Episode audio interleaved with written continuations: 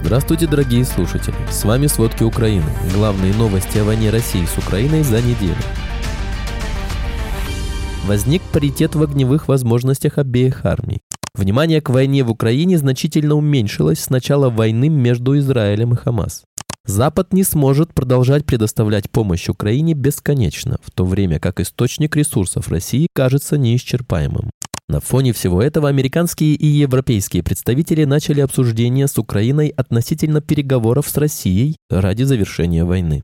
Путин не готов к переговорам с Украиной, он по-прежнему считает, что может дождаться, когда США и их союзники исчерпают ресурсы ее поддержки. США потребовали от Израиля объясниться после удара по лагерю беженцев. Российских заключенных поставят на воинский учет.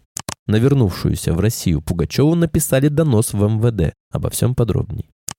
По данным украинской разведки, в России в конце октября и в начале ноября состоялись неудачные испытания носителей ядерного оружия ракет «Ярс» и «Булава». Ракета «Ярс» сбилась с курса, как и во время предыдущих командно-штабных учений стратегических ядерных сил России 25 октября 2023 года. Неудачно завершился испытательный запуск баллистической ракеты РСМ-56 «Булава» с подводного ракетного крейсера «Борей что в очередной раз показало ее ненадежность. У Москвы также серьезные проблемы с тяжелой межконтинентальной баллистической ракетой РС-28 «Сармат» шахтного базирования. Это один из ключевых проектов в объявленном процессе модернизации стратегических ядерных сил России. Ракета «Сармат» в России создается с 2009 года. Согласно первоначальным планам Москвы, ее должны были принять на вооружение еще пять лет назад, в 2018 году. Но дату постоянно откладывали. В конце концов, «Сармат» приняли на вооружение только в сентябре 23 года, после первого и единственного полноценного испытания, проведенного в апреле этого года.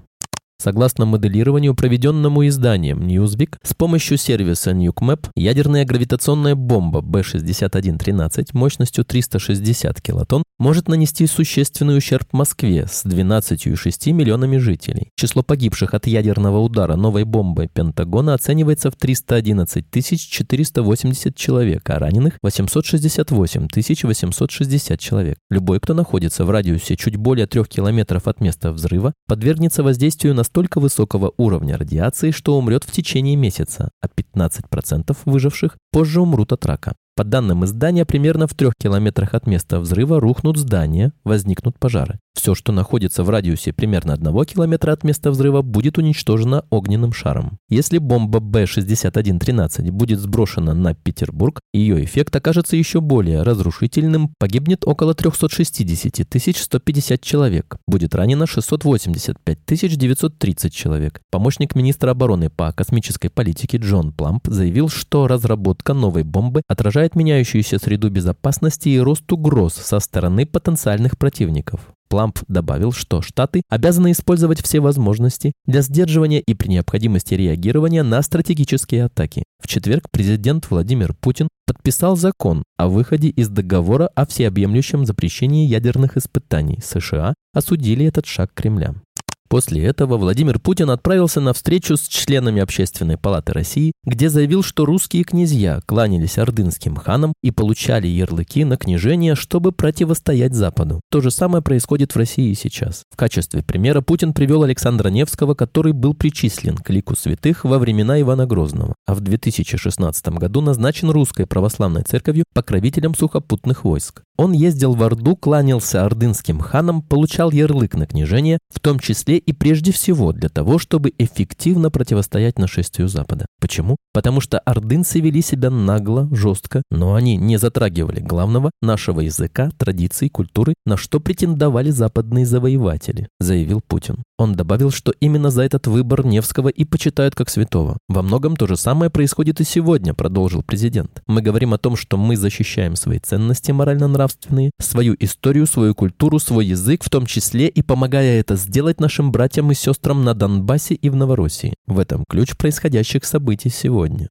Возвращаясь из времен Александра Невского в наши дни, где в это самое время Россия борется не с монголо-татарами, а с соседней Украиной, хотелось бы еще раз проанализировать интервью Залужного в «Экономист», где внимание фокусируется на развернутом анализе военной ситуации, переходящей в оппозиционную фазу. Это приводит к затягиванию конфликта, что в свою очередь выгодно для российской стороны. Замедление темпов боевых действий предоставляет возможность для восстановления ресурсов и компенсации потерь. Главнокомандующий Вооруженных сил Украины отмечает, что обе стороны обладают разнообразным вооружением, включая дроны и системы противовоздушной обороны. Осложненной является ситуация с разминированием минных полей, занимающих значительные территории. После очистки некоторых участков российские силы немедленно используют технику дистанционного минирования земледелия, начинают устанавливать новые минные заграждения. Также Залужный подчеркивает эффективность российской системы радиоэлектронной борьбы, способной подавлять сигналы GPS. В результате этого точность американского прецизионного оружия, включая ракеты «Экскалибур», снизилась. Замечены случаи, когда ракеты после наведения по координатам промахиваются мимо цели на десятки метров.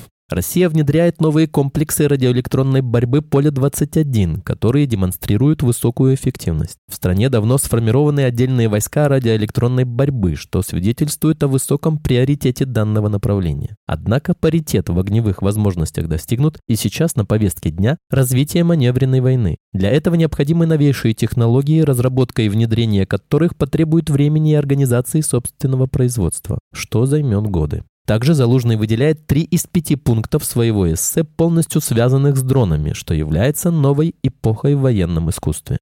На фоне всего этого американские и европейские представители начали деликатные обсуждения с украинским правительством относительно возможных переговоров с Россией ради завершения войны. Об этом NBC сообщили источники, близкие к переговорам, один действующий и один бывший старший чиновник США. Разговоры касаются очень общих контуров того, от чего Украина может быть вынуждена отказаться, чтобы достичь мира. Некоторые из них прошли в октябре в рамках встречи представителей более чем 50 стран, поддерживающих Украину, включая членов НАТО. Обсуждения начались на фоне опасений среди американских и европейских чиновников, что война достигла тупика, а Запад не сможет продолжать предоставлять помощь Украине. В администрации Байдена беспокоится, что у Украины заканчиваются силы, в то время как источник ресурсов России кажется бесконечным бесконечным. Некоторые американские чиновники описывают ситуацию как войну за продвижение на дюймы. По их мнению, ни одна из сторон не делает значительных успехов на поле боя. Они считают, что у Украины, вероятно, есть время до конца 23 года или до начала 24 до начала более настойчивого обсуждения мирных переговоров.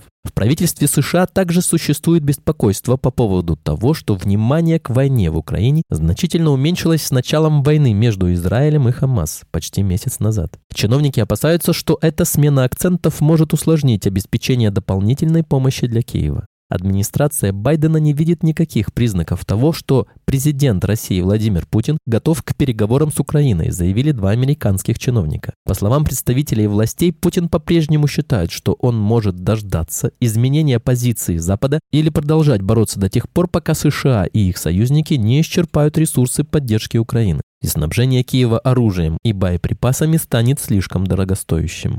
Комиссия по чрезвычайным ситуациям правительства Молдовы приняла решение отменить регистрацию на местных выборах всех кандидатов от пророссийского проекта «Шанс», связанного с беглым олигархом Иланом Шором. Выборы должны состояться 5 ноября. Об этом заявил премьер-министр Молдовы Дорин Речен. Молдавский премьер пояснил, что спецслужбы обнаружили доказательства причастности проекта Илана Шора к попытке уничтожения конституционного строя. По этому факту правоохранители составили более 160 томов уголовных дел, из которых почти 70 уже направлены в суд. Напомним, партия «Шанс» — это политический проект, связанный с Эланом Шором, бывшим депутатом парламента, приговоренным к 15 годам заключения по делу о выводе 10% ВВП из банковской системы Молдовы. Дело о краже миллиарда. Партию Шор, которая ранее действовала в Молдове, признали неконституционной на основе доказанных фактов незаконного финансирования партии, подкупа избирателей и участников протестов. Глава службы информации и безопасности Молдовы Александр Мустяце заявил, что Россия потратила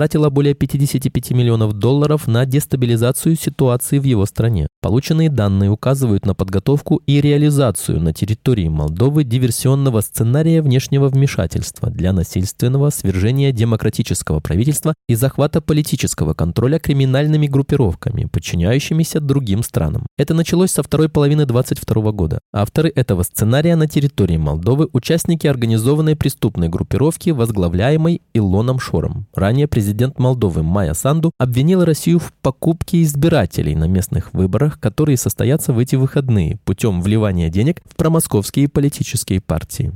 Израиль усилил удары против поддерживаемых Ираном боевиков в Сирии, которые приблизились к израильской границе и прекратил предупреждать Россию об атаках по сирийской территории. 30 октября израильские военные самолеты разбомбили сирийскую военную базу в южной провинции Дара, Пятью днями ранее Израиль нанес удар по складу оружия на крупной сирийской базе на юге страны, где иранские офицеры и боевики группировки Хезбалла находятся вместе с сирийскими войсками. Израильские военные самолеты также нанесли удар по радарам воздушного наблюдения на соседнем объекте. Члены российской военной полиции время от времени присутствуют на объекте рядом с этой базой. Еще пять лет назад президент России Владимир Путин уверял премьер-министра Израиля Беньямина Нетаньяху, что сделает все, чтобы не дать Ирану и Хезболле закрепиться на юго-западе Сирии. Но после того, как началась российская вооруженная агрессия России против Украины, Москва усилила свой союз с Ираном, что привело к обострению отношений с Израилем.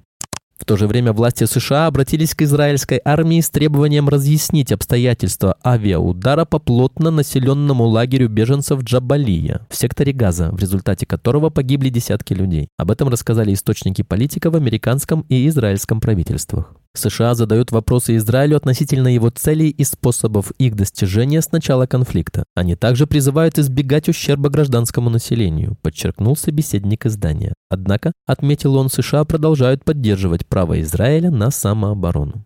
Россияне, отбывающие наказание в виде лишения свободы, должны будут вставать на воинский учет. Об этом говорится в принятых правительством поправках, которые опубликованы на официальном интернет-портале правовых актов. Поправки исключают из положения о воинском учете подпункт, в котором говорилось, что заключенные не подлежат воинскому учету. Новый формат подразумевает постановку и снятие с учета безличной явки в военкоматы, прохождение медобследования и психологического отбора. Теперь за воинский учет заключенных будут отвечать военкоматы по месту нахождения колоний и СИЗО. Учреждения ФСИН должны будут собирать данные о призывниках и военнообязанных, отбывающих наказания и передавать их военкоматам. Данные должны обновляться по мере поступления, этапирования и освобождения осужденных. В сентябре в России приняли закон, позволяющий военнослужащим заключать контракт на прохождение военной службы в период мобилизации, военного положения и в военное время. Согласно закону, осужденные, заключившие контракт с Минобороны, будут досрочно освобождены от отбывания наказания.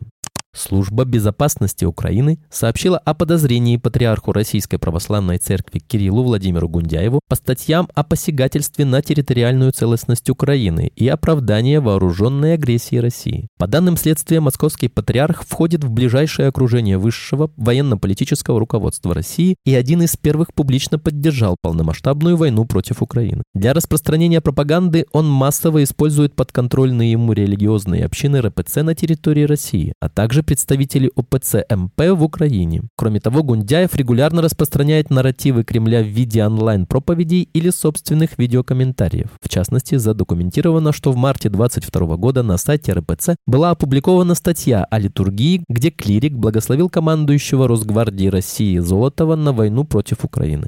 Певицу Аллу Пугачеву потребовали задержать и допросить по обвинению в финансировании вооруженных сил Украины. Обращение к главам Следственного комитета России и Министерства внутренних дел поступило от общественников из организации «Зов народа». Активисты требуют привлечь певицу по административной статье «Публичное оскорбление в интернете» за ее высказывания, в которых она обвинила россиян в холопстве и рабстве. Максимальное наказание в этом случае – 10 тысяч рублей. Общественники также напомнили о признаниях Пугачевой в солидарности с ее мужем, артистом Максимом Галкиным, которого российские власти объявили иностранным агентом. Зов народа утверждает, что тот якобы финансирует украинскую армию. Активисты сделали этот вывод на основании того, что его выступление в турецкой Анталии летом 23 года организовали украинские менеджеры. Движение направило обращение директору ФСБ России Александру Бортникову. Артиста потребовали проверить на предмет финансирования ВСУ и признать спонсором терроризма, если это